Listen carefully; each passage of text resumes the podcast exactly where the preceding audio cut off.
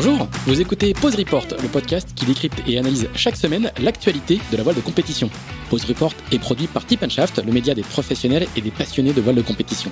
Tip Shaft, ce sont deux newsletters hebdomadaires en français et en anglais, des podcasts, des événements, des formations, ainsi qu'un festival du film et un studio de production de contenu que vous pouvez retrouver sur tipandshaft.com. Je suis Pierre-Yves et je vous souhaite la bienvenue dans Pause Report.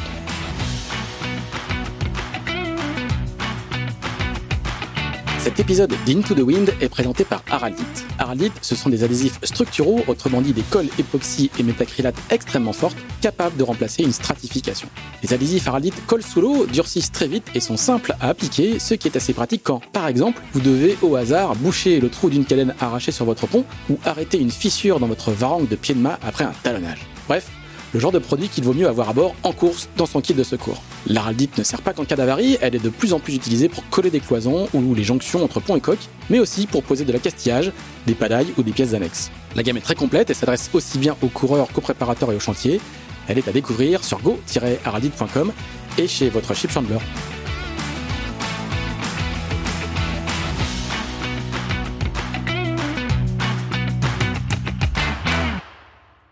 Bonjour à tous, bonjour à tous et bienvenue dans ce 49e épisode de Pause Report, le podcast hebdomadaire de Tip Shaft qui explique, décortique, décrypte, analyse l'actualité de la voile de compétition sous toutes ses coutures en compagnie des meilleurs experts. Nous sommes le mardi 16 novembre, il est un peu plus de 9h30, 9h36 pour être précis. Et comme maintenant euh, tous les mois, nous accueillons trois journalistes pour un Pause Report euh, spécial en format club de la presse qui est consacré aujourd'hui à la Transat Jacques Vabre qui s'était lancée le 7 novembre depuis Le Havre et à la Mini Transat Eurochef dont euh, les derniers concurrents ou le, le cœur du peloton même est en train d'arriver du côté de Saint-François en Guadeloupe. Nos trois invités, la première est grand reporter au service des sports de Canal+, elle commente en particulier, vous entendez, vous reconnaissez souvent sa voix si vous suivez les épreuves de 7GP, c'est Hélène Kougoul qui est à l'Armor Plage, the new place to be. Hélène, est-ce que tu nous entends? Oui, je vous entends parfaitement bien. Bonjour à toutes et à tous. Salut Hélène. Et nos autres invités sont en région parisienne. Le second, non, le deuxième, pardon, c'est Stéphane Lermite qui est grand reporter pour l'équipe, qui lui est à Montrouge, si je ne m'abuse. Salut Stéphane. Salut, bonjour. Et le troisième, c'est François-Xavier de Crécy, qui est rédacteur en chef de Voile Magazine, qui lui est à Clichy. Est-ce que tu nous entends, François-Xavier? Oui, bonjour à tous. Salut. Et euh, le dernier, évidemment, euh, et euh, le côtelier de ce podcast, c'est Axel Capron. Lui aussi est en région parisienne. Salut Axel. Bonjour, bonjour à tous. Et Axel, comme d'habitude, bah tu vas, tu vas nous faire un petit, un petit récap. on va commencer par la mini transat parce que c'est celle qui est, c'est celle qui est en train de d'arriver, qui a livré son verdict tout récemment. Est-ce que tu peux nous dire un petit peu du coup ce qui s'est passé sur la sur la Mini qui est, qui est arrivée en Guadeloupe? Effectivement, on connaît depuis euh, depuis ce week-end le palmarès complet de cette édition 2021 euh, de la Mini Transat Eurochef avec la victoire des deux marins qui ont remporté la deuxième étape qui s'est courue entre les Canaries et la Guadeloupe. En proto, c'est Pierre Leroy qui s'est imposé sur le plan raison teamwork et il devance au classement général final Fabio Muzzolini sur le plan lombard Tartine Samber et Tanguy Le Bouroulec sur son pogo à foil Tolek MP. En série, la victoire d'étape et au général est revenue à Hugo Dallène sur Yacht Club de Saint-Lunaire. Encore un plan raison hein, qui réalise du coup le doublé.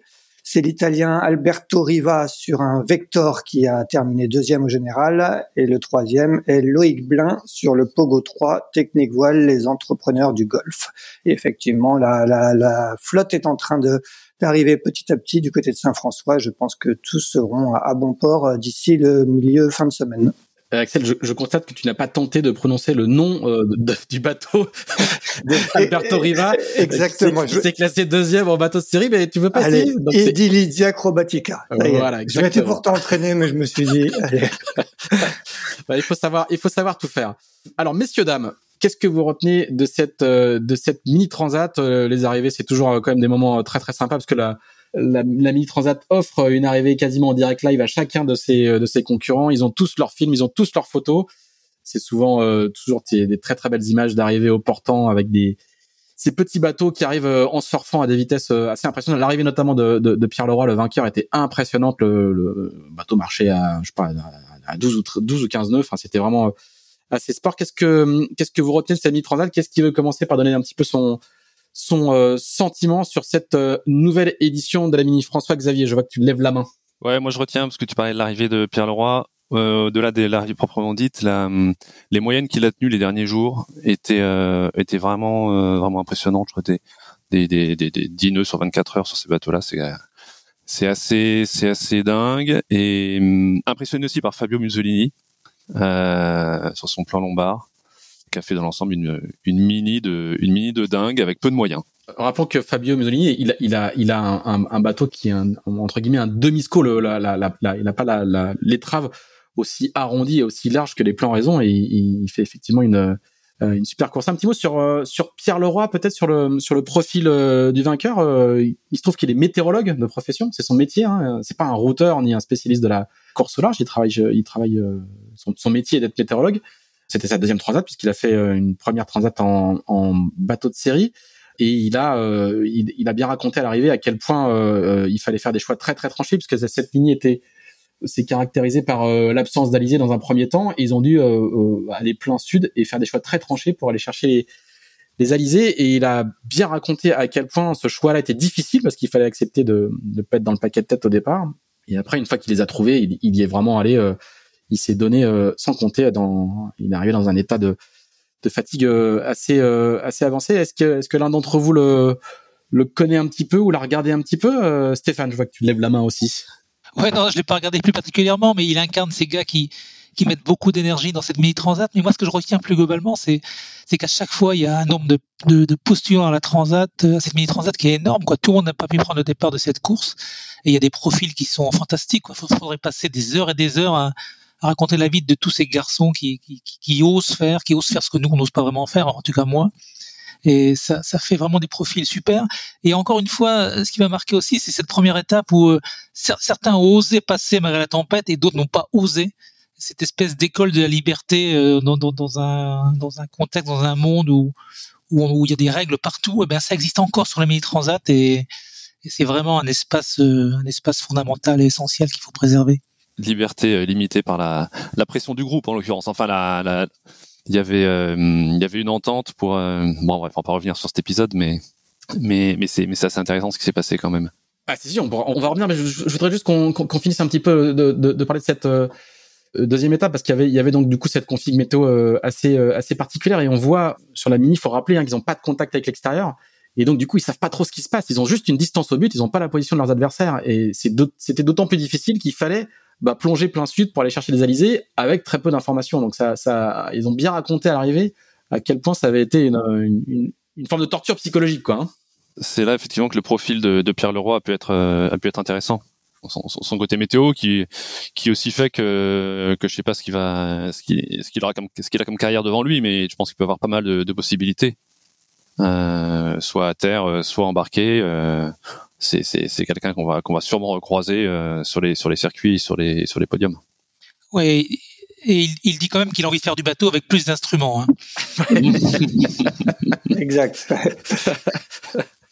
Axel. Oui, exact. C'est ce qu'il ce qu'il a dit à l'arrivée. Et, effectivement, euh, je ne sais pas si vous avez lu l'interview aussi qu'on a qu'on a fait de Jean-Yves Bernot. Euh, euh, dans Tippenshaft vendredi, il disait lui qu'il avait été justement assez étonné de voir euh, que, que, finalement peu de marins avaient été très au sud euh, alors qu'il y avait quand même une grosse zone un peu bizarre qui se présentait sur leur route, sur la route directe. Et il disait que finalement, euh, Pierre Leroy avait osé euh, perdre pour gagner ensuite, et, finalement, peu, peu ont eu cette audace.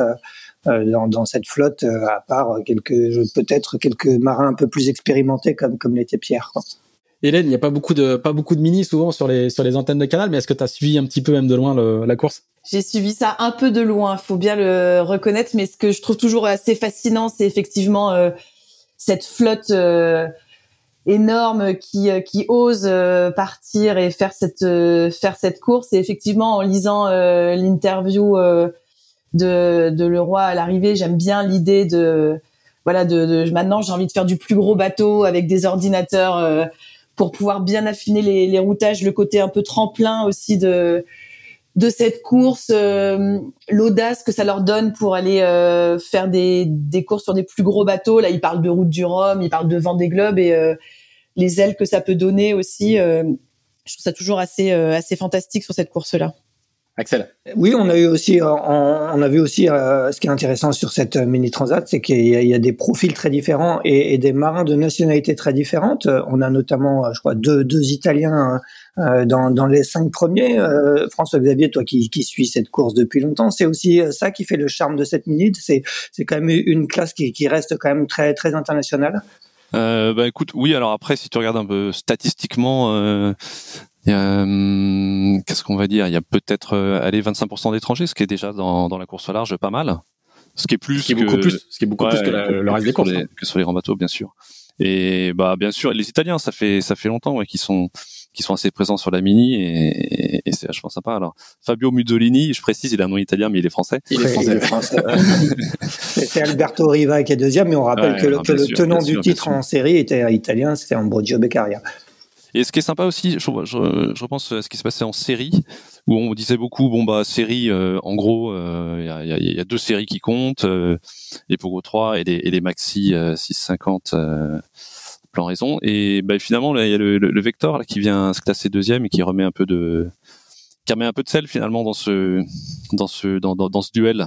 Et sinon, pour parler aussi de, donc du, du plateau et des marins, euh, est-ce que quelqu'un aurait un pourcentage de, de, de, filles Il y en a quand même pas mal. Peut-être euh, peut pas 30%, mais bon, euh, c'est quand même une école. Euh, voilà, c'est quand même une super école. Bon, bah, on pense à Clarisse, bien sûr. Enfin, tout, ceux et celles qui, qui sont qui sont venus du mini, il y en a il y en a quand même un paquet. Ah, c'est clair que c'est la course euh, la plus la plus mixte et la, la, plus mixte du point de vue des gens et la plus mixte du point de vue de nationalité quoi. Et est-ce qu'on pourrait pas s'en excuse-moi s'en inspirer Je pense c'est Jacques Vabre c'est en double. Euh, est-ce que les, les organisateurs de la Jacques Vabre se sont un jour posé la question euh, d'imposer une de faire du double mixte en fait?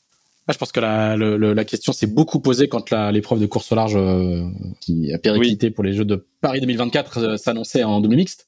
Je pense que les organisateurs, ils ont l'air d'être prêts. Je pense que c'est les coureurs qui sont pas tout à fait prêts. Mm-hmm. En particulier les coureurs mâles sont pas tout à fait prêts à se dire qu'il va falloir chercher des femmes coureurs pour embarquer avec eux. et souvent, et je pense figaristes, souvent qui, quand on leur a parler de ces projets-là pour la G2R, euh, évoquer le fait qu'il euh, n'y avait pas de filles qui, qui étaient qui, étaient compétitives. Donc c'était euh, je pense que les organisateurs sont prêts, je pense que les sponsors sont prêts, je pense que les coureurs et bientôt l'être, mais ils le sont pas tout à fait. J'ai l'impression. Je sais pas ce que vous en pensez, mais il y a une petite marge de manœuvre encore. Mais il faut bien commencer, hein. C'est clair. c'est clair. Non, mais on en parle de plus en plus. Même, euh, je, je, je, fais le lien avec euh, le CLGP. Euh, voilà, on commence à mettre les filles à bord aussi, et voilà, c'est important. Hein. Ouais, et, c'est et en fait, c'est la réglementation qui les oblige. Hmm. C'est l'organisateur qui l'impose. surtout en CLGP, où l'organisateur a quand même beaucoup beaucoup de pouvoir. C'est c'est lui qui l'impose, qui l'impose à la flotte et aux compétiteurs. Tout à fait. Il y a un peu un équilibre à trouver, sans tomber dans le politiquement correct obligatoire. Euh, se poser les bonnes questions et, et, quand même avoir une démarche volontariste parce que s'il n'y a pas assez de filles euh, dans le haut niveau, euh, c'est peut-être aussi parce qu'on les sollicite pas assez. Enfin, c'est un peu le serpent qui se mord la queue. Bah exactement, c'est pour ça qu'il faut commencer. Mm. D'où le si t'imposes si imposes des règles, naturellement les filières se, se mettront en place. Exactement. Stéphane, je vois que tu, tu lèves la main. Ouais. Non, enfin moi, moi je suis assez contre la discrimination positive. On remarque quand même qu'au Vendée Globe, finalement, très naturellement, il y avait sept filles au départ, et puis voilà, elles ont, elles ont fait un beau carton, il y en aura peut-être encore autant, ou même plus la prochaine fois. Non, au-delà de ça, là, ce qui est important, l'autre jour, on avait un, petit déjeuner, euh, entre guillemets, d'adieu de, de Thompson à, à, Paris, qui annonçait donc qu'il ne referait pas le Vendée Globe. Et lui, le euh, prochain, qui est... le prochain. Le prochain, oui. Le prochain, et, il ouais. s'est pas, pas, engagé pour le suivant. oui, oui, enfin ça, on, on, verra, il sera peut-être. Ouais. Et euh, il, il, disait que c'était très difficile maintenant. Euh, la marge d'accès, et il parlait en l'occurrence de l'IMOCA, est, est, extrêmement compliquée maintenant. C'est-à-dire que débuter en débuter l'IMOCA, a fortiori en ultime et peut-être aussi en classe 40, va être très compliqué. Et la mini est peut-être le dernier endroit où la marge n'est pas encore trop haute et c'est un truc qui est méga fondamental pour euh, bah, pour l'avenir des, des, courses aussi bien au niveau féminin qu'au niveau international enfin de, de, de, de, plein de choses quoi. C'est vraiment un truc à préserver et on voit que les budgets montent aussi en mini euh, donc c'est quand même un ouais une porte à ne pas refermer. Ouais, les budgets montent et en fait euh, et, et, en même temps il y avait 90 coureurs au départ hein. ils ont dû remonter oui, plus de volontaires. ouais, ils ont ils ont dû remonter ils ont dû remonter les le nombre maximum d'inscrits pour revenir sur la, mini, un, petit mot quand même sur euh, sur le, doublé architectural de David Raison, hein, qui depuis euh, dix ans maintenant est sa propre victoire dans la mini transat euh, sur son sur le premier plan Raison. Et donc a, introduit les SCO et ces bateaux avec des étraves très très larges et du coup très stables, très puissants, qui mouillent beaucoup moins, a introduit ces bateaux-là dans le dans l'architecture navale de course à la française. cette fois, il fait un doublé puisque c'est un proto raison, le dernier proto de l'année qui est au mains de Pierre Leroy qui gagne. Et c'est un bateau de série dessiné sur plan raison qui gagne aussi et qui met fin à, l'invisibilité des pogos, d'abord les deux puis les trois, pour s'imposer en bateau de série c'est un, un, bel hommage à, à, à, David qui a qui a raison pour le coup. je l'ai pas préparé, qui a raison depuis depuis un, petit bout de temps quand même. Hein qui a eu raison en premier. Mais euh, c'est, je pense, c'est vraiment ce qui s'est passé de plus intéressant euh, depuis, depuis depuis 15 ans dans le bateau en général, et pas que pas que dans la course. Hein. Euh, si on veut faire le parallèle avec, allez, on, pourrait presque dire que raison, c'est le c'est le c'est le c'est, un peu le finot Jean-Marie Finot des, des années 70-80, c'est-à-dire qu'elle est chercher la puissance là où on n'allait plus la chercher, c'est-à-dire dans le dans le tiers avant. Et, ça vient là où ça dépasse la course, c'est que ça vient, ça commence à venir dans la croisière et ça va continuer parce que euh, parce qu'en croisière on y trouve aussi son compte, avoir des, gros volumes euh, à l'avant, à condition de pas faire des bateaux trop lourds évidemment. Mais euh, c'est vraiment un, il a initié un, un mouvement de fond en, en réinventant, pas inventé, il a, il a remis, repensé le SCO tel qu'il existait depuis très longtemps, notamment aux États-Unis. Mais voilà, c'est passionnant et je pense qu'il a, on lui doit vraiment ça, quoi. Mais moi, j'ai trouvé notamment que les, les images de l'arrivée, euh, s'il fallait une démonstration physique presque sous nos yeux de, de, de, de, comment fonctionnent les carènes, dans la houle assez courte qu'il y avait à l'arrivée en Martinique, on voyait à quel point le, le, le bateau n'enfournait pas et, cette carène euh, avec ce, ce, très très plate à l'avant, euh, ben, n'enfournait jamais, rattrapait les vagues et les, et les, et les surfait. T'as raison, il faut le voir. Il y a un côté contre-intuitif euh, dans le SCO. Euh, nous, quand on fait des essais, quand on était sur le Morito 650, du même euh, David Raison d'ailleurs, euh, du chantier des euh, c'est des bateaux qui mouillent pas, qui sont euh, qui sont plus confortables qu'on pourrait le croire. il raconte bien à l'arrivée de la précédente Jacques Vabre. Euh, Lipinski avait bien raconté à quel point le border reaching entre l'Équateur et le et le Brésil, il l'avait fait avec le capot le capot de la, la soute à voile à l'avant ouvert. Et le second, c'était euh, Fabien Delay et de mémoire euh, Chapelier qui était sur euh, qui était en, sur un, un, Mac 3 et qui était arrivé en combinaison sèche. Donc euh, effectivement, le confort et, mmh, mmh, mmh. le, le, le, bateau est, a vraiment tout pour plaire de ce de ce point de vue-là. Un mot sur David Raison, euh, je sais pas, Hélène ou, Stéphane, ça vous, ça vous, ça vous inspire quoi cette, ce, cette domination architecturale en mini? Puis bon, il, maintenant il fait des classes 40 et on attend, on espère un jour le voir faire un IMOCA. Bon, la Mini a toujours été un laboratoire formidable. Euh, enfin, les, les, et tout ça. Enfin, un, laboratoire formidable. C'est, super ce qui se passe architecturalement. Mais moi, je suis un, peu vieux maintenant et il y a un truc qui me dérange, c'est que je trouve que les, bateaux à étrave euh, plus fines, c'est plus joli. Alors euh, voilà, c'est juste un, c'est un peu particulier comme remarque, mais j'aimerais qu'on arrive un jour à allier encore plus efficacité et, et, beauté. Mais bon, c'est probablement un vœu pieux. Hein. Moi, je pense qu'on va s'y faire. Tu vois, euh, à l'époque, on a commencé à faire des bateaux avec des, lignes tendues à l'arrière, des arrières larges. Euh, on parlait des UDLB à l'époque, etc. Puis bon, il y a eu des pogos. On disait des pelles à feu ou des, plats à barbe. Enfin, il y, avait plein d'expressions un peu, méprisantes pour ces bateaux. Et après, en fait, c'est rentré dans, les codes. Bon, après, euh, si on aime les bateaux à QE3 ou les bateaux à étrave, il y, en a toujours. Y a, on peut se faire plaisir avec des bateaux vintage. Mais bah, moi, je pense que tout, c'est, tout, ça évolue. Et, et je pense à quelqu'un là de la rédaction de Vol Magazine euh, qui était un peu, euh, qui était un peu notre gourou, euh, Ruby, Bernard Rubinstein. Et lui, ça fait quelques années qu'il me disait, bon, il a disparu il y a, il y a un an et demi, mais quelques années qu'il me disait, mais quand est-ce qu'on va enfin voir des, des croiseurs, des SCO de croisière? Ça va arriver, ça va arriver. voilà, ça le, il était très, il était très SCO en fait. bon après, Stéphane, la, la, la les coureurs sont pragmatiques. Hein, euh, entre un, un, un, bateau lait qui va vite et un bateau, euh, un joli bateau qui va un peu moins vite, le, le choix vite fait. Mais je pense que je suis assez d'accord avec euh, avec FX. On, on va s'habituer. On va s'habituer. Aujourd'hui, le là, je, je, repense à nouveau aux images de, de Perlo en, en train d'arriver, euh, même avec son son gros néron, un, beau design, une belle décoration signée à nouveau Jean-Baptiste Epron au passage ce boudeur immense et, euh, ce spi et, on, voyait juste le bateau qui glissait de manière incroyable. Hein. Moi, je voyais, on voyait plus gros nez, on voyait juste euh, la machine à surfer euh, qui était qui, était en place. Hein. Axel. Oui, ce qui était aussi le cas du coup de, l'arrivée d'Hugo Dalen, hein, qui s'est qui s'est imposé en série. Hugo qui avait terminé deuxième, je crois, avec la compensation de, de, temps de la deuxième étape et qui, euh, qui a fait assez fort sur cette étape, hein, parce qu'il avait pris une, une mauvaise option au départ en, en restant avec le groupe du Nord avant de, de, de comprendre son erreur et de, et de plonger au sud et de finalement gagner euh, cette deuxième étape. on voit vraiment qu'il a été très rapide. Qu'est-ce que vous inspire un peu sa victoire? C'était le favori, euh, il s'est imposé, euh, c'est fort. Comment Est-ce que vous le connaissiez, euh, Hugo Dallène Peut-être Hélène, je ne sais pas, Stéphane, François Xavier? moi, je, moi, je connaissais pas personnellement. Moi non plus, personnellement, je le connaissais pas. Après, assumer un statut de favori, c'est jamais facile. J'ai une question moi sur l'info que l'info dont il dispose. Euh, ils connaissent la distance, euh, ils connaissent le classement, mais ils, connaissent pas le positionnement des, des autres. Non, uniquement la distance au but. D'accord. Donc ils peuvent pas se dire, euh, le roi c'est un super météorologue, il descend tout au sud, faut, faut le suivre quoi. non. après, après tu te d'expérience, de, hein, tu te creuses la tête. Hein.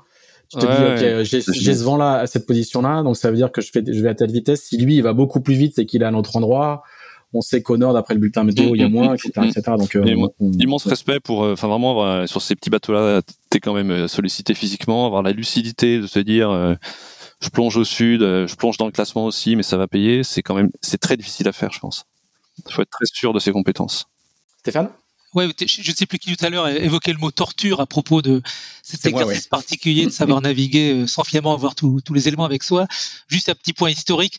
Euh, Michel Desjoyaux, donc qui, qui, qui s'était aussi contraint à cet exercice au début de sa carrière, avait souffert comme jamais et il avait écrit des, des, des, des petits carnets euh, au crayon papier et ce sont des carnets qu'il n'a jamais divulgués. Il n'a jamais voulu dire ce qu'il écrivait dedans. tellement euh, il avait été loin. Alors que c'est comme Michel, c'est comme quelqu'un qui a accepté de pleurer face caméra sur un Vendée Globe et tout. Et Michel, c'est comme quelqu'un qui parle, qui dit les choses. Et la Mini, non, non, il n'a jamais voulu euh, avouer le, la profondeur de sa torture morale. Je préfère pas savoir. Et toi, Stéphane, t'as jamais réussi à le faire parler? T'as jamais réussi à lui, à lui extirper ce qu'il y avait dans ses petits carnets? Bah, euh, en, partie, mais euh, pas pas jusqu'au bout quoi. Ça, reste entre lui et lui et ça voilà, ça veut tout dire. ils, ont tous souligné à l'arrivée à quel point c'est une course difficile mentalement. Hein. Bah, tu passes par des hauts et par des bas, euh, en particulier dans cette dans, la config de de cette année. Hein, je, pense notamment à, Tanguy Bourlec hein, qui partait pour gagner, donc c'était la troisième mini et qui qui justement n'a pas réussi à descendre assez au sud et qui a eu des, des nombreuses avaries techniques ils ont bien raconté à quel point c'est dur de de, de, de, de pas savoir, de, de, de pas avoir assez de vent, de passer par les hauts et, et par les bas. C'est effectivement, euh, il faut quand même une très très grande stabilité émotionnelle pour arriver à s'en sortir euh, euh, sans, sans difficulté. Un, un, dernier petit mot sur le sujet. Le, on parlait de d'Hugo Dallène. Hugo Dallène, c'est le fils d'Arnaud Dallène hein, qui était ah, oui. qui a disparu en mer il y a il y a, il y a deux ans ou trois ans, je ne, je, ouais, je ne sais plus. Et, beaucoup navigué sur Penduix 6. Voilà, exactement. C'était le skipper des de Penduix 6. Et Hugo devait faire la mini 2019 et l'a pas faite euh, suite à la disparition de son père. Donc il y avait beaucoup d'émotions euh, à l'arrivée. Je crois qu'il a demandé sa femme, enfin la mère de sa fille, euh, en mariage à l'arrivée. Ça c'est pour les côtés bateau de série. Voilà. Et côté proto, Pierre Leroy, lui aussi, il a, il a rendu hommage à son père. qui a disparu il y a, disparu il y a, quelques, il y a, quelques mois. Donc on, voit aussi que c'est pas que des c'est pas que des histoires de bateaux et de courses, c'est aussi beaucoup d'histoires d'histoires humaines et d'émotions. Et la mini pour ça, c'est un terrain assez assez formidable. FX. Ouais, et aussi en, je pensais dans, dans les histoires humaines incroyables, il y a euh, en proto euh, Jay Thompson, l'américain, qui a, lui, en fait, il est avec sa famille en Bretagne, ils sont arrivés en bateau. Euh, il y a deux ans, ils, vivent toujours sur leur bateau à Etel, je crois. Ils ont scolarisé les enfants sur place. Et lui, bah lui s'est mis à se faire ce mini. Il dit tiens, je vais faire la mini. Enfin, c'est des histoires de malades. Et son mini, il, il, est totalement radical. Il peut même pas rentrer à l'intérieur tellement euh, il y, a des palans dans tous les sens pour actionner les pour pour modifier l'incidence des folles, etc. Donc il, il, a rallongé un peu la casquette pour euh, pour vivre sur un pouf euh, dans le cockpit. C'est des, des extraterrestres quoi, c'est des martiens il, fait, il fait d'ailleurs vivre euh, sur Facebook euh, toute la saga familiale et il a, ouais. il a beaucoup d'enfants, c'est assez sympa à suivre. Ah, et effectivement, il, il, est sur la construction de ce bateau depuis quasiment 4 ans parce qu'il ouais. espérait se présenter au départ de la Mini en 2019 et en fait le bateau n'avait pas été prêt euh, dans les temps. Et c'est vrai quand tu voyais son bateau, c'est tellement compliqué, tu dis j'espère qu'il bah voilà, il est, il est à l'arrivée et ça c'est ça c'est fabuleux. C'est un autre point à souligner, hein, c'est qu'il y a euh, il y a très peu d'abandon. Hein taux d'abandon extrêmement faible sur ces 30 alors même que, enfin, en valeur absolue, il y, a, il, y a, il y avait quand même 90 concurrents au départ. Alors, je crois qu'Axel, tu avais regardé le chiffre précis, mais... Je crois euh, qu'il n'y a que 6 abandons. Voilà. Donc, c'est probablement l'une l'une des, l'une des mini les plus, euh, les, je sais pas, les moins abandonnogènes, je sais pas comment quel est le terme qui convient, euh, qu'on n'ait jamais vu. Tout comme la Jacques Vabre d'ailleurs. Tout comme la Jacques Vabre pour l'instant. Alors, mais le, le, la mini se distingue quand même par une, une, énorme proportion de d'amateurs. Hein, donc, euh, ouais. du coup, c'est aussi ça qui fait que les dans les mini suivantes, du coup, c'est comme ça qu'il y, a encore plus de concurrents. Euh, et je pense qu'il faut euh, souvent regarder ça. Hein, c'est que euh, la mini transat est un assez bon indicateur de l'état de santé de, du secteur. Et là, ça fait quand même plusieurs années que les courses sont à guichet fermé. La mini depuis très longtemps, mais même les courses du circuit. Hein, il y a la classe mini euh, frôle ou dépasse les, les, les, les 300 ou les 400 membres. Hein. Donc euh, c'est vraiment de, voilà, c'est un indicateur assez avancé de, de l'état du secteur qui, qui est dans l'euphorie euh, complète en ce moment. Un dernier petit mot quand même sur l'affaire de la première étape, dont évidemment et heureusement on commence à parler moins, beaucoup moins avec l'arrivée, les émotions de l'arrivée. Est-ce que vous avez le sentiment que ça que ça a pesé sur euh, sur la course, que ça a pesé dans les esprits ou que euh, voilà maintenant c'est un c'est un dossier classé. Alors je je dis ça sans volonté du tout de remettre une pièce dans la machine parce que le toutes les histoires qu'il y a eu autour de tous les débats, notamment sur les réseaux sociaux, euh, comme toujours, ont été bien souvent outranciers. On rappelle très rapidement ce qui s'est passé. Hein, le, une partie de la flotte s'est arrêtée en partie à la demande de la direction de course qui a d'abord demandé à une partie de la flotte de s'arrêter, puis a conseillé à une autre partie de la flotte de s'arrêter, tandis qu'une une autre, encore une autre partie de la flotte ne s'arrêtait pas. Euh, donc du coup, ça a été un peu le bins en termes de, en termes de classement. Par-dessus tout ça, le jury euh, a, dans un premier temps, euh, euh redressé une partie des gens qui s'étaient euh, arrêtés et qui avaient perdu du temps avant de revenir sur une partie de sa décision. Je, je vous laisse aller lire les articles qui ont traité de ce dossier-là. Donc du coup, il y avait quand même une, une petite ambiance assez particulière à l'escale et, et, et, au départ. Est-ce que vous avez le sentiment que que ça a pesé tout au long de la course ou que, ou que c'est un dossier euh, qui euh, est à peu près cassé. Le jeune allemand euh, Melvin Fink, hein, qui du coup est arrivé premier sans s'arrêter, va finalement se classer troisième au classement général en, bateau de série, si je ne m'abuse. Voilà. Est-ce que, est-ce que vous avez des réactions particulières, FX On commence avec toi. Mais c'est bien sûr que ça, ça a vachement pesé sur cette course et que on aurait pu s'en passer. Euh, donc on va pas polémiquer. En revanche, euh, bah, faut en tirer les, faut en tirer des conclusions et euh, et on n'a pas de leçon à donner à personne, mais euh, peut-être il faut que le, que la course est à l'avance, prépare le cas à l'avance de d'un de, de, de, méchant coup de vent comme celui-là, dire ben soit on dit rien et, et les gens prennent la responsabilité, soit on arrête clairement la course. Euh, mais bon, là, il y a eu quand même un, petit un petit cafouillage bah, qui en, notamment en série, puisque les protos étaient étaient un peu plus avancés et donc moins concernés par le par le coup de vent. Bah a quand même, bah ouais, a, clairement euh, bah, a, faussé au niveau sportivement, a, faussé la course. Quoi. Après, on peut faire des rattrapages, on peut faire tout ce qu'on veut. C'est c'est un bazar sans nom. Moi, je serais peut-être d'avis de dire que qu'il faut euh, qu'il faut pas intervenir. C'est une course à la voile et et, c'est des marins. S'il faut s'arrêter, ils s'arrêtent, mais euh, mais mais je pense qu'il faut les laisser gérer. Après, euh, c'est facile à dire de mon bureau, mais voilà, c'est en gros ce que je pense. Stéphane. Oui, alors évidemment, il y a des précédents sous le vent des globes avec les départs retardés où certains marins considéraient qu'il fallait laisser la ligne de départ ouverte et que c'était aux marins effectivement euh, de décider s'ils prenaient la mer ou pas. T'es capitaine, t'es capitaine. Et euh, moi, j'ai une petite nostalgie de, des réunions à Madère, par exemple, où on voyait euh, Denis Hugues euh, au milieu de tous les ministres, les écoutant quand il y avait des débats comme ça. Par exemple, l'année où où seul Thierry Dubois est arrivé, où les autres, euh, les autres euh, s'étaient réfugiés euh, dans, dans, les ports bretons. Et il y avait cette espèce de débat où donc Denis écoutait tout le monde, de voilà, avec, avec sa prestance, tout ça, il écoutait, il écoutait, il écoutait. Et à la fin, finalement, il y avait une décision qui s'imposait, qui était la bonne ou la pas bonne et, finalement la communauté acceptait cette décision. C'était voilà, on ils gérait l'histoire ensemble et la décision qui l'emportait eh ben, était la décision définitive et admise par tous. Et on aurait peut-être aimé effectivement que sur celle-ci, euh, ben voilà, on accepte ce qui a été décidé euh, bien ou pas bien. C'est vrai que les réseaux sociaux maintenant existent, n'existaient pas autrefois. Exactement, c'est ce que c'est ce que j'allais dire et, et je crois qu'il y a un pour euh, Axel pourra sans doute raconter mieux que moi, mais je crois quand même que pour pour avoir euh, échangé avec euh, des ministres en escale aux Canaries et, et pour les avoir appelés pour faire euh, le papier qu'on a fait dans Tip Shaft, je crois qu'il y a un assez grand écart en fait entre ce qu'ils ont vécu eux et ce qui a ce qui a été perçu ce qui a été perçu à terre. Et je pense que ce que tu décris Stéphane ça c'est en partie ça c'est en partie géré comme ça. Et je pense que ce qu'il faut peut-être aussi souligner c'est qu'au final sur la deuxième étape Hugo Dalen, qui était l'un des favoris, a parfaitement tenu son rôle. Et l'allemand, le jeune allemand Melvin Fink, qui lui, il a, il a joué son rôle aussi. Je pense, je pense qu'il y avait pas, on sentait pas beaucoup d'animosité dans les propos des uns et des autres.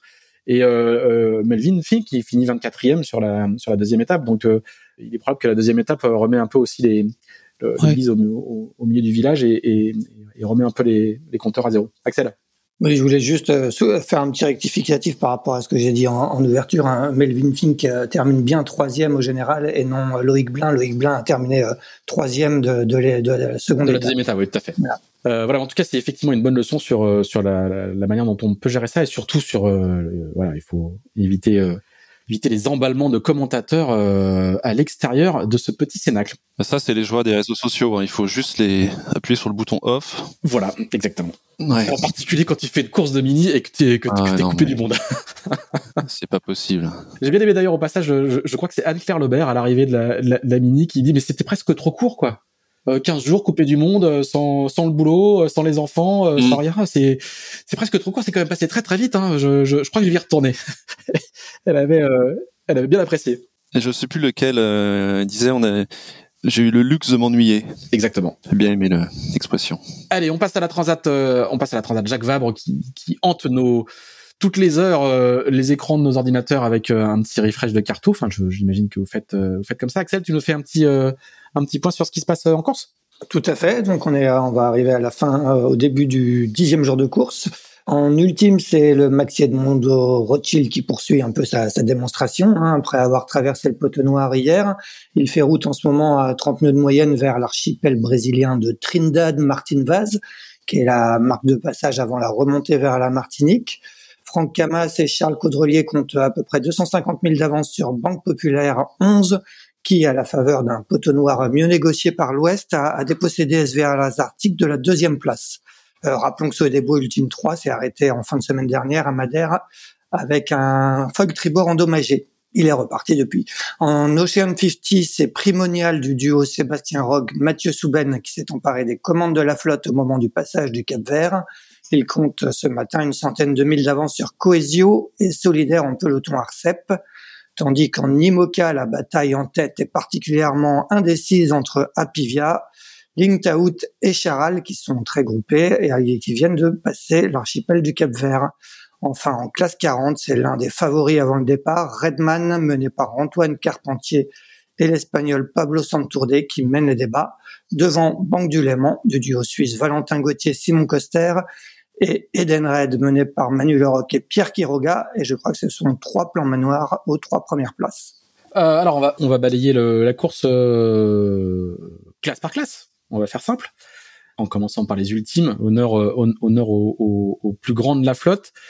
Qu'est-ce que vous avez vu jusque-là? Qu'est-ce qu'on peut euh, faire sortir déjà après quasiment neuf jours de course?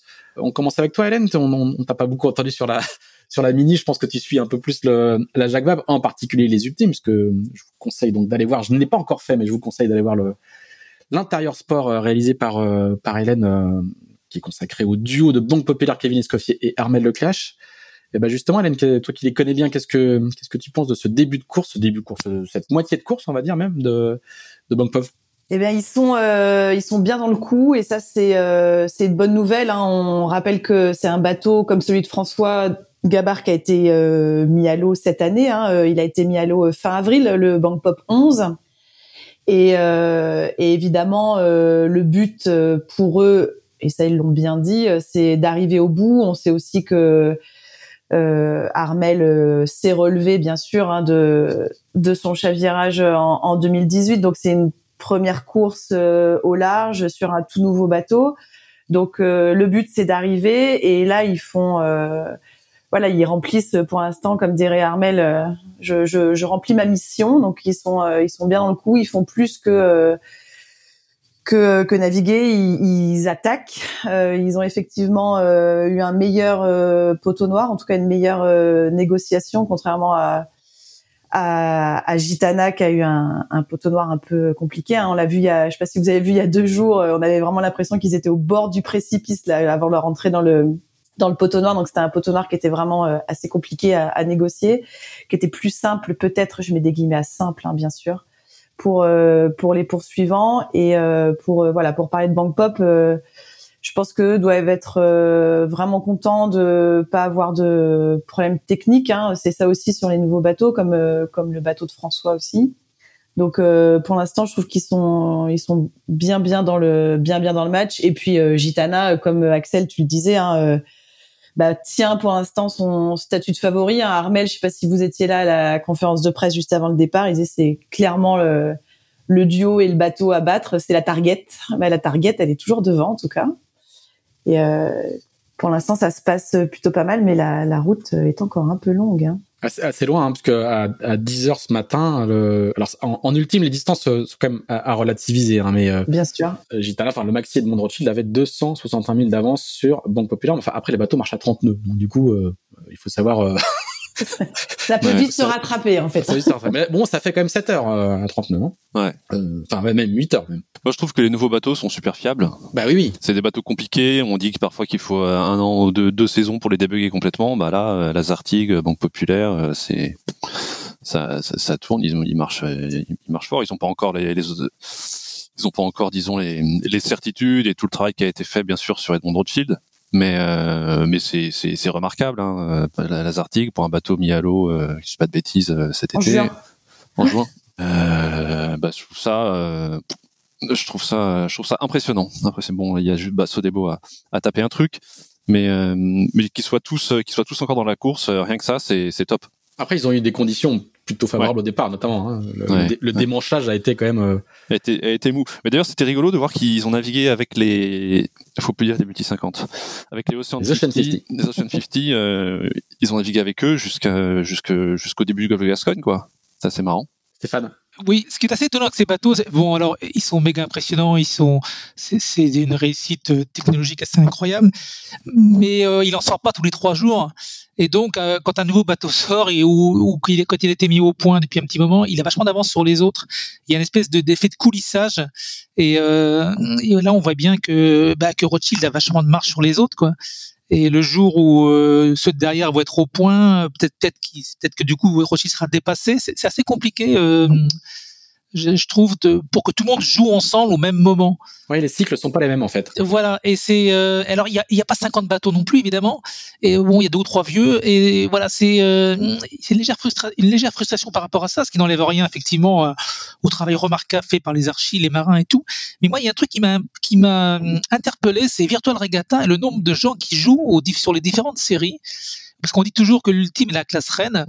Et on, on, remarque par exemple qu'à Virtual Regatta, il y a eu 95 833 joueurs euh, qui ont choisi de jouer avec les ultimes, et on a 121 110 qui sont sur les IMOCA. Mhm. Et euh, je, je, je, voilà, je, je jette ça comme ça. Est-ce qu'il n'y a pas un intérêt un peu un peu, euh, je sais pas, alors où, où, c'est les IMOCA qui montent en flèche ou où ça tourne un petit peu en rond chez les euh, chez les ultimes, je, je, sais pas, mais en tout cas il y a un rééquilibrage qui est assez intéressant. C'est les anciens joueurs du Vendée Globe. Ouais, ouais c'est ça, c'est les anciens joueurs du Vendée Globe. C'est l'effet Vendée parce que Bien le de Regatta c'est énormément le Vendée Globe. Ouais. Donc les gens ont leurs habitudes, je pense qu'il y a un truc comme ça. Oh, puis paradoxalement, l'exposition des IMOCA est, reste très forte, et, elle est permanente, elle est très très forte. Hmm. Non, moi j'ai une question, euh, je, je, je, je, prétends pas avoir la réponse, mais Sodebo, bon, alors on saura pas parce que là, donc ouais, il a, il a tapé un truc, mais euh, est-ce qu'il a, un, est-ce qu'il a un déficit de vitesse?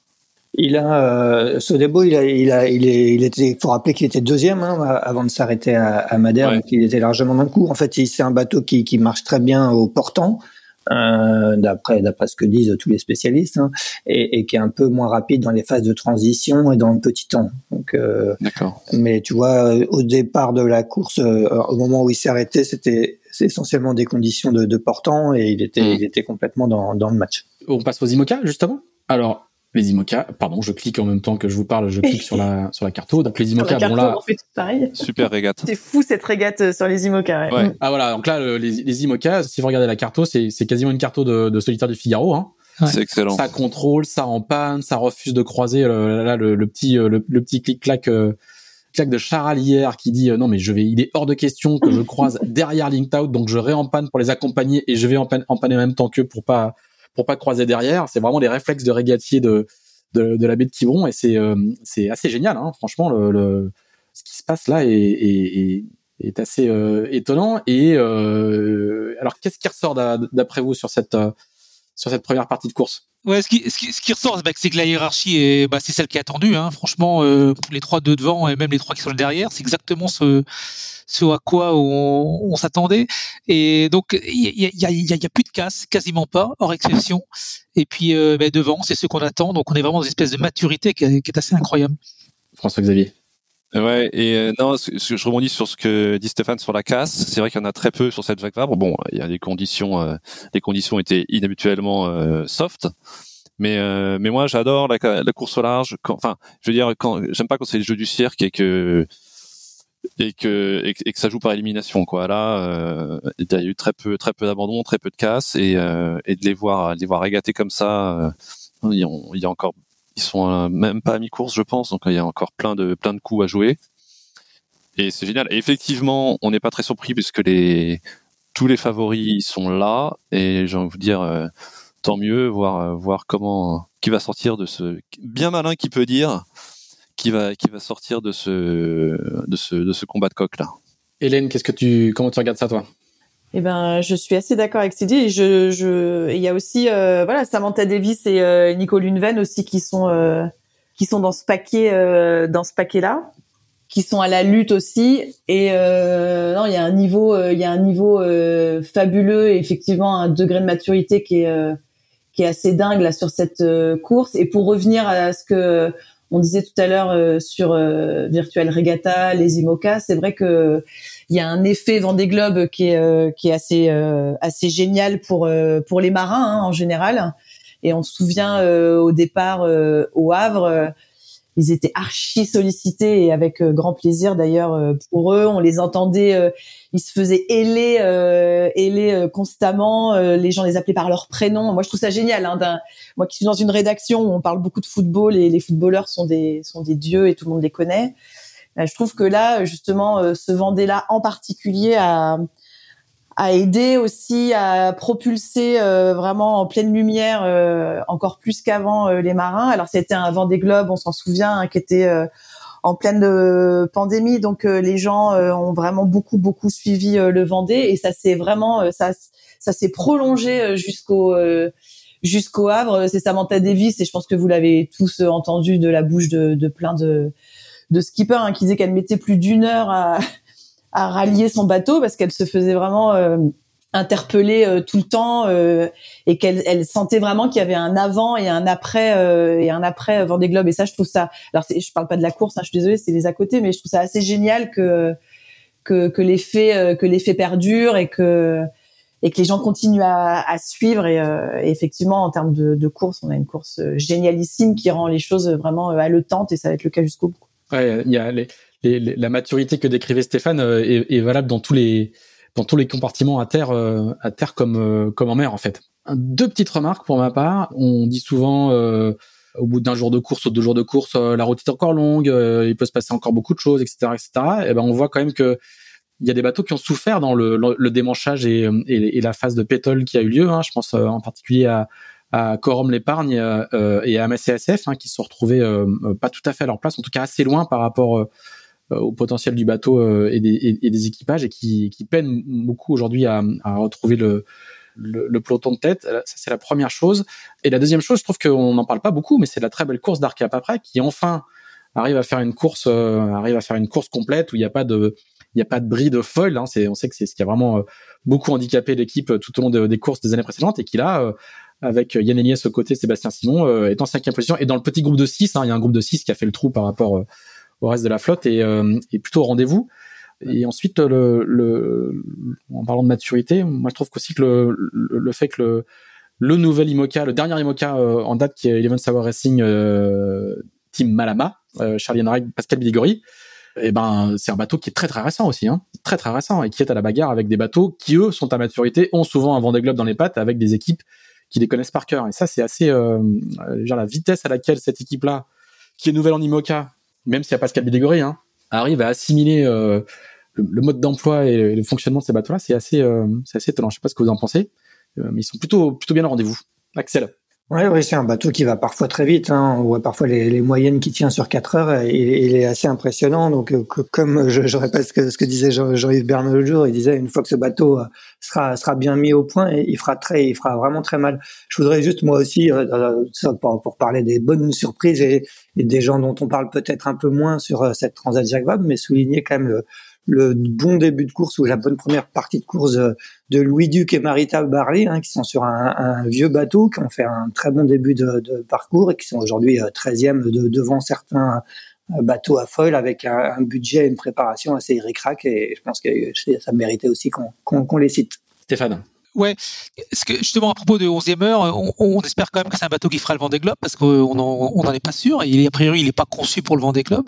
C'est la, première chose. Non, ce que je, ce que je voulais remarquer aussi, c'est que dans, dans les trois de devant actuellement, c'est trois euh, psychologiquement, c'est vachement intéressant parce que ces trois skippers principaux qui ont des, des, revanches à prendre en fait. Euh, Thomas Ruyant et, il m'en parlait l'autre jour sur le Tour de l'île de Groix qu'il a gagné entre guillemets, mais il disait que lui il a, il a encore jamais gagné, il a une méga frustration de jamais jamais avoir gagné. Euh, Charlie Dalin, on sait qu'il rentre premier devant des globes, mais qu'il est officiellement second, donc c'est pareil, il a un désir de victoire aussi. Et euh, Charal, bon, ben, on se rappelle du fameux euh, poteau noir et, de Jérémy Bayou et, et, Christopher Pratt coincés la dernière fois, qui se sont fait, comme on disait, bayouter. Et lui, c'est pareil, il a une méga revanche à prendre. Donc, on, est, sur trois garçons, euh, en parlant des skieurs principaux, qui ont, euh, ouais, qui ont un désir euh, total de, l'emporter, qui ont des raisons incroyables pour, euh, pour se battre jusqu'au bout. Ça, c'est beau aussi. Effectivement, et on rappellera que Thomas Ruyant, s'il n'a pas gagné, euh, n'a n'a jamais gagné en IMOCA, il a gagné la Mini Transat, la Route du Rhum en classe 40 et la G2R en Figaro. Oui, et le Tour de l'île de Groix l'autre jour. Et le Tour de l'île de Groix, bien sûr. Excuse-moi, j'avais oublié le. c'était marrant. J'étais sur le bateau où j'étais plutôt un poids qu'autre chose sur ce bateau, mais c'est marrant parce que c'était symbolique. C'était une course qui, effectivement, qui était assez anecdotique et on sentait que ça leur faisait vraiment plaisir de gagner parce que voilà, ils ont investi tellement d'énergie euh, dans leur bateau depuis depuis des, années des années que bah, il leur manque le petit machin quoi. Gagner, gagner, gagner. Et ils l'ont toujours pas. Ils sont tout prêts et on, sent que c'est fondamental pour Thomas euh, de enfin l'emporter. On passe aux Ocean 50, euh, les anciens multi 50, euh, désormais donc Ocean 50, avec un, super, il faut bien appeler ça comme ça, un, un super numéro de, de, Primonial et de Sébastien Rogue et, Mathieu Souben, qu'on pensait pas forcément voir à pareille fête. Le bateau, pour mémoire, hein, c'est l'ancien actuel, hein, c'est un, c'est un ancien multi 50 donc qui a, qui a évidemment été upgradé, mais qui, qui a quelques heures de vol, euh, qui doit dater de, de mémoire de, de, 2009 ou de 2010, quelque chose comme ça, hein, et qui est au rendez-vous. Et notamment, ils ont fait une, une trajectoire un petit peu décalée dans l'ouest de la flotte, euh, d'une simplicité et, d'une rapidité euh, euh, très étonnante. Je sais pas ce que vous en pensez. C'était le, moi je trouve que c'est ça qui est assez frappant. C'est euh, c'est d'abord ouais la trajectoire de Priminal pour moi, et ensuite les, les difficultés de euh, d'Arkema 4, qui est l'un des l'un des bateaux euh, les plus les plus récents de la flotte et qui est euh, qui est à la peine plus de 400 000 derrière. C'est fixe. Ils sortent tous d'une d'une saison ils sortent d'une saison super dense.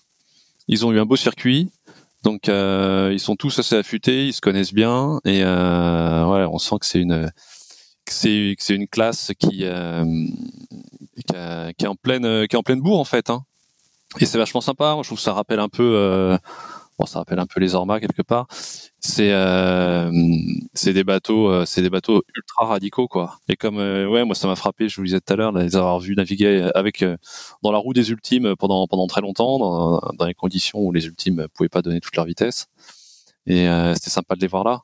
Qu'est-ce qui Hélène je sais pas si tu regardes un petit peu la course des des Ocean 50 dont dont le le fameux feuilleton du du Pro Tour sera diffusé si tout va bien sur Canal+ eh ben, si tout va bien, mais oui, absolument. ils, sont, ils sont en, ils sont en post-production et effectivement, euh, ça va être diffusé en début de début d'année prochaine. Et effectivement, c'est, je rejoins ce que disait euh, FX. C'est génial de voir euh, cette classe qui est en train de prendre euh, vraiment, euh, vraiment de l'essor. Et là, il y a une, une belle bagarre avec effectivement un Sébastien Rogue et un Mathieu Souben aux avant-postes, avec Papa Souben évidemment derrière euh, derrière le projet. Hein, euh, Daniel Souben, euh, master du Tour de France à la voile, qui qui bosse avec son avec son fils sur sur le projet aussi. Il fait la météo pour eux, je crois. Hein. Il fait la météo exactement. Et, et derrière avec cette cette belle bagarre avec Erwan Leroux qui s'en cache pas, hein, qui veut aller chercher une quatrième victoire si je ne m'abuse sur cette sur cette Transat Jacques Vabre. Donc on va avoir une belle bagarre encore. Mm. J'ai une question. Xavier Macaire, euh, il, il en fait beaucoup du multicoque? Eh ben non. C'est sa première?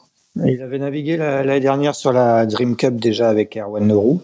Et, Mais effectivement, il est assez novice euh, sur le support. Ouais, super, c'est sa su- première, euh, su- transat super avec- recrue. Super Ouais. recrue, n'empêche, pour, euh, pour, que- pour Coesio. Et, et du coup, personne n'a personne a relevé le. Ouais, moi, je trouve que la, la- la grosse surprise quand même de ce début de course, c'est le c'est la contre-performance de d'Arkema, quoi. Ah, moi, je pensais à Layton. Ouais, de Layton aussi. Ouais. Bah, Parce que c'est- c'était quand même ouais, favori. euh, ils ouais, ouais, ouais. je pense qu'il y a encore, euh, ils- entre guillemets, ils ne sont que à 200 000. Euh, mais Arkema, ils sont, euh, ils sont, ils sont loin, loin, loin derrière. vrai, hein. c'est vrai. Ils ont eu des soucis. Alors, je ne sais pas. Je n'ai pas vu de. peut-être des soucis cachés. c'est peut-être ça. On saura après. Et le, le, le, le, le fameux film là sur la saison euh, des Ocean 50, on pourra le voir sur Sailors? Ah, c'est- une très bonne question. Euh, c'est une très très bonne question. Eh bien, euh, on va surenchérir sur Canal+. Euh, Canal+ a, a mis des millions d'euros sur la table et on va faire encore mieux.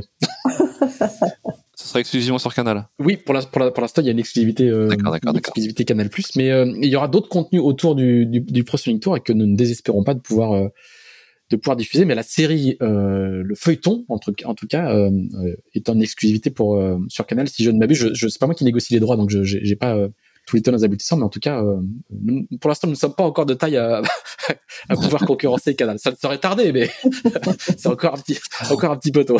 ok, ok. On passe aux classes 40 Les classes 40 où en fait c'est là où il y a la vraie course, hein, on va pas se le cacher. Euh, où là aussi il y a une bagarre, euh, il y a une bagarre. Alors, dans, dans, les- dans, en, en IMOCA, ils sont 6 ou 7 euh, à être, à être dans, le même paquet. Bah, c'est pareil en classe 40. Hein. Et en classe 40, euh, à de rares exceptions près, bah, là aussi les favoris sont au rendez-vous puisque dans le dans les dans le, le- paquet euh, le paquet principal on va dire entre guillemets euh, on trouve Redman, Volvo, Banque du Léman, Edenred, euh, la Manche Évidence Nautique avec un, et, et la Motte avec deux bateaux qui ne sont pas des bateaux du tout d'année millésime, qui ne sont pas des SCO en gros. Euh, puis euh, Crédit Mutuel et Project Rescue Océan. Et là on a euh, tous les cadors et tous les poids lourds de la course sautent au rendez-vous et ça se bagarre à coups d'empannage avec un classement qui change quasiment toutes les heures ou toutes les deux heures. Ils sont au large de la, ils doivent être au large de la Mauritanie, à peu de choses pas là, si je ne m'abuse. Et ça joue quoi. Et ça c'est même chose. On est un peu, on est une petite ambiance Figaro où les gars sont euh, souvent, euh, souvent à vue et, et c'est quand même très très sympa. Et ça, ça jibe toutes les deux heures. Avec une belle, euh, belle option en ce moment à l'ouest de, de Volvo, là, euh, Jonas Gerkens et Benoît Hansberg qui, qui, ont, qui est en train de revenir euh, comme des balles sur, euh, sur les trois premiers. hein. Exactement. Qui eux sont euh, un peu plus, euh, un peu moins de pression à l'est, alors que C'est quoi comme bateau, euh, Volvo? C'est un, c'est un SCO ou pas? Oui, oui, Oui. c'est un SCO, c'est un David Raison. C'est un plan ouais. raison. Donc les, les SCO vont montent en puissance à mesure qu'ils ont plus d'air. En fait, ils étaient à la peine au début. et Les vieux bateaux étaient pas mal en, sortaient bien, leur, tiraient bien leur, euh, leur épingle du jeu. en- Bah là, si je dois faire le tri, à part la Manche Évidence Nautique, qui est le bateau avec lequel euh, Yann Richaud a gagné la la route du Rhum, euh, mais où il y a un certain Alexis Loison euh, et Ouais. qui équipe Nicolas Jossier, c'est deux figaristes. hein. Alexis est encore euh, encore figariste jusqu'au jusque- jusqu'à cet été, et puis surtout euh, euh, la mode Podule Création, qui lui n'est pas un SCO, mais par contre a raboté son son brillon, euh, son une partie de son étrave, et les gains sont assez euh, assez notables et les, les écarts sont encore euh, euh, tout récents. Hein. Stéphane, est-ce que tu regardes ça un petit peu? Ah, je vois, pardon, pardon, je vois que Hélène lève la main. Excuse-moi, Hélène. Bah non, moi je voulais quand même souligner. Alors je je fais pas de prosélytisme, hein, attention, mais euh, ça rejoint ce qu'on a dit en tout début d'émission. Mais la, la dixième place euh, de la boulangère, Amélie et Amélie Grassi et Tout Marie. Rioux, hein, qui sont dixièmes, qui sont euh, qui ont bien remonté là encore, mais qui ont jamais été euh, lâchés hein, depuis le, le début de course. Euh, un duo qui est 100% euh, féminin. Donc, Et un bateau mis à l'eau. et un bateau qui a été mis à l'eau euh, là quelques semaines avant. Je crois qu'elles ont mis à l'eau euh, en août, enfin quelque chose comme ça. J'exagère, mais non, Non, même, même pas plus plus tard, tard, que ça. ouais, C'était ouais. après la conférence de presse. Donc euh, Ouais, elles, ont, elles ont mis à l'eau début octobre, je crois. voilà, début octobre. Donc un bateau qui est vraiment mis à l'eau euh, hyper tard, euh, même pas un mois avant le, le début de la course. Euh, Marie et Amélie, comme elles le disent euh, volontiers, qui se connaissent pas forcément super bien. Elles ont dû naviguer, euh, aller tout mis bout à bout, euh, 15 jours, euh, 15 jours ensemble avant le, avant cette course. Et elles se sont trouvées. Elles sont euh, dixièmes de la course après une semaine. devant, ne serait-ce que voilà, devant devant un paquet de gars qu'on attendait et qu'on attend aussi. Et voilà, ça ne fait que mettre en exergue ce qu'on a dit aussi tout à l'heure, c'est que et ce que Marie répète beaucoup et Amélie, c'est que une fois que tu es sur l'eau, sur ton classe 40, homme ou femme, euh, peu importe. Hein, faut être un bon marin et puis euh, et puis euh, voilà, en vouloir. Et la preuve, elles sont elles sont dixièmes quoi, avec une avec une Marie Rioux dont on aura, on ne cessera jamais de de louer les qualités et le palmarès. Hein, faut pas oublier qui c'est cette cette jeune femme quoi. Donc voilà, je voulais souligner. tu fais bien, tu fais bien. Et, et juste à côté, alors du coup, je, je re-regarde ma carto en même temps. Juste devant elle, il y a un certain Brian Thompson qui, qui pour ceux qui ne le connaissent pas, est, est tout simplement une légende de la voile. Hein. Euh, Brian Thompson, c'est un Anglais qui a qui a fait beaucoup beaucoup beaucoup de choses et qui a beaucoup couru avec les Français et qui était euh, qui s'est qui s'est blessé il y a quelques il y a quelques années et qui a eu euh, un petit peu de mal à, à, revenir et qui sur qui est sur un bateau euh, alors je suis en train d'essayer de vérifier ce que c'est comme bateau mais c'est pas un bateau tout récent. Un classe 40. Merci. Expertise. J'arrive pas à savoir ce que c'est comme bateau, je, sais que ça n'est pas un SCO. euh, mais allez-y, euh, meublé, je vais trouver. Ouais, c'est le 137. 137, ouais, exactement. C'est le 137. C'est un Mac 3. C'est un Mac, euh, c'est un Mac 2, non? Mac 2 2014. ouais. C'est un Mac 2. C'est l'ancien bateau de, de Sam Goodchild. Et c'est surtout l'ancien bateau euh, qui a fait la route du Rhum aux mains de Thibaut Vauchel-Camus en 2014. Donc c'est plutôt un Mac 2, pour, sauf ton respect, Axel. Euh, donc du coup, c'est pas du tout un SCO, hein. c'est un bateau qui a, qui, a, qui a 7 ans, 8 ans. Ouais, complètement. Et donc, il, et bah, du coup, euh, du coup, voilà, super course, quand même très très bien placé. Euh, pour le coup, c'est vraiment le, le plus ancien bateau euh, qui est dans l'un des, l'un des vieux bateaux de la flotte qui est dans le, qui est dans les, qui est dans les 10 premiers, quoi. Ouais, et on peut rajouter à la 15e place aussi un, un, bateau encore plus vieux qui est Exactement. le bateau Milai de Masa Suzuki et Dan Bouger qui, qui fait aussi un, une très belle première semaine de, de Transat Jacques Vabre. Ouais, qui avait un petit peu qui, a, qui, a, un petit peu décroché, mais qui est, qui est resté dans les dix premiers pendant pendant de, de longs jours. Euh, Stéphane. Ouais, c'est, je trouve que c'est une classe qui est vachement intéressante à suivre et qui mesure vraiment la l'énorme belle santé de, de la voile et avec des, avec des profils très, très, très, très, très variés. On a parlé tout à l'heure un peu sur la mini. Ça reste encore une marche assez accessible euh, pour cette voile un peu trop franco-française. Effectivement, et là, on voit des, des, gens d'un peu partout, euh, donc de tous les sexes aussi. je sais pas, moi, je suis de la Manche, par exemple, euh, c'est, à la Manche, on a toujours un peu négligé la voile et là, on a il y a un équipage qui est, qui est hyper efficace. Je crois que les, les, les, Japonais veulent s'en servir aussi comme, comme, comme base de lancement pour, pour, pour former des gens. Et effectivement, c'est super intéressant de voir cette cette euh, c'est le, skieur Kostelic là. Vraiment une belle euh, enfin un, un, très bon mouvement qu'il faut encourager. Et on va revenir encore sur l'histoire des mini avec les coûts qui augmentent. L'autre jour quelqu'un me faisait remarquer que maintenant un, un classe 40 euh, apparemment ça, ça, ça peut valoir jusqu'à 800 000 euros alors que c'était pratiquement deux fois moins avant. C'est pareil il va falloir faire attention encore une fois aussi à, à juguler les coûts mais c'est une belle vigueur.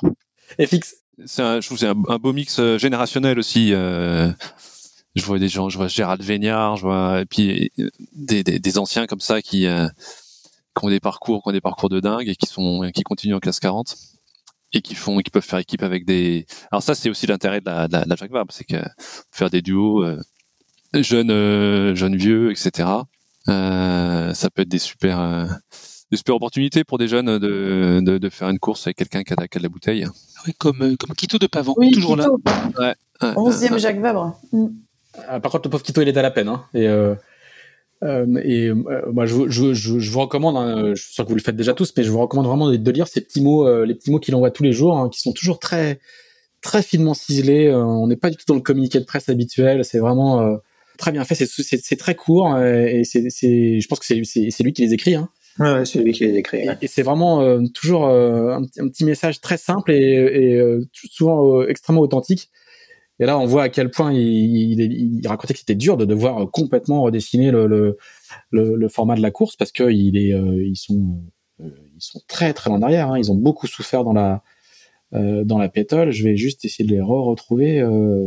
ils sont 33 588 000 de la la tête de la course et ils sont à côté de, de Sébastien Digan et François Jambou qui, je pense, ne, ne se voyaient pas non plus euh, à cette place-là. Et je pense que ce n'est pas le cas non plus d'un autre bateau qui, qui souffre beaucoup, qui est Serenis Consulting, qui est la, dans lequel Ouais. fait Eric Perron, qui, est, euh, qui a 494 000 de la tête et qui était, qui est sur un Pau Garant S4. Donc là aussi, l'un des, l'un des tout derniers bateaux euh, mis à l'eau. Ouais, donc, on euh, attendait peut-être un peu plus. euh, Ouais, mais je pense que le, le début de course a vraiment le- la, la, la, la pétole du début en manche a quand même, a quand même fait des victimes. hein. On a, on n'a pas trop, pas beaucoup souligné dans un premier temps, mais il y a, il y, a, il y, a des, il y a des concurrents qui s'en remettent pas au niveau, au niveau, au niveau, au niveau Ouais. du classement, quoi.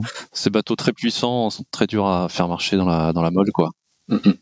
Mais du coup, Jean, euh, Jean et Eric Perron sont, sont lancés dans une, euh, une option très à l'ouest euh, en ce moment et on voit qu'ils ont récupéré quasiment 10 places depuis hier. Là, ils, ils déboulent Mm. à, à 14 nœuds, euh, donc ils vont, ils vont récupérer quelques places. Ils vont, ils vont peut-être réintégrer le top 20 avec euh, si, si ça continue à bien marcher pour eux. Très bien. Eh bien, euh, madame et messieurs, merci beaucoup. Euh, du coup, vous voyez, euh, on a largement fait une heure avec toute l'actu qu'il y avait à couvrir. Merci à vous pour, pour ce, ce passage en revue des deux principales courses du moment qui nous ont occupés. Au total, on n'est pas loin. On était, ils sont combien sur la Jacques Vabre Je me souviens plus. C'était que c'était 80, 79. 70. 90, 90 sur la Mini, 79 sur la Tra Jacques Vabre. Voilà, 170 concurrents sur l'Atlantique. Ça fait du monde. En, juste des- on parle juste des bateaux, donc on va dire même 100, alors ils vont être en 180 en, en 180 sur la Jacques Vabre, 90, voilà, ça fait 270 marins sur l'eau. Voilà, la preuve de la, la vigueur de notre discipline en ce moment. Eh bien, écoutez, merci beaucoup. Je vous laisse retourner euh, à vos cartos respectifs et, à- et aux nombreux onglets qui doivent être ouverts dans vos navigateurs. Et puis, on se retrouve euh, la semaine prochaine pour un nouvel épisode. Merci à tous les quatre. Bonne journée. Merci. Bientôt. Bonne journée. Merci Pierre-Yves, merci Axel, merci à tous. Bon vent. Salut.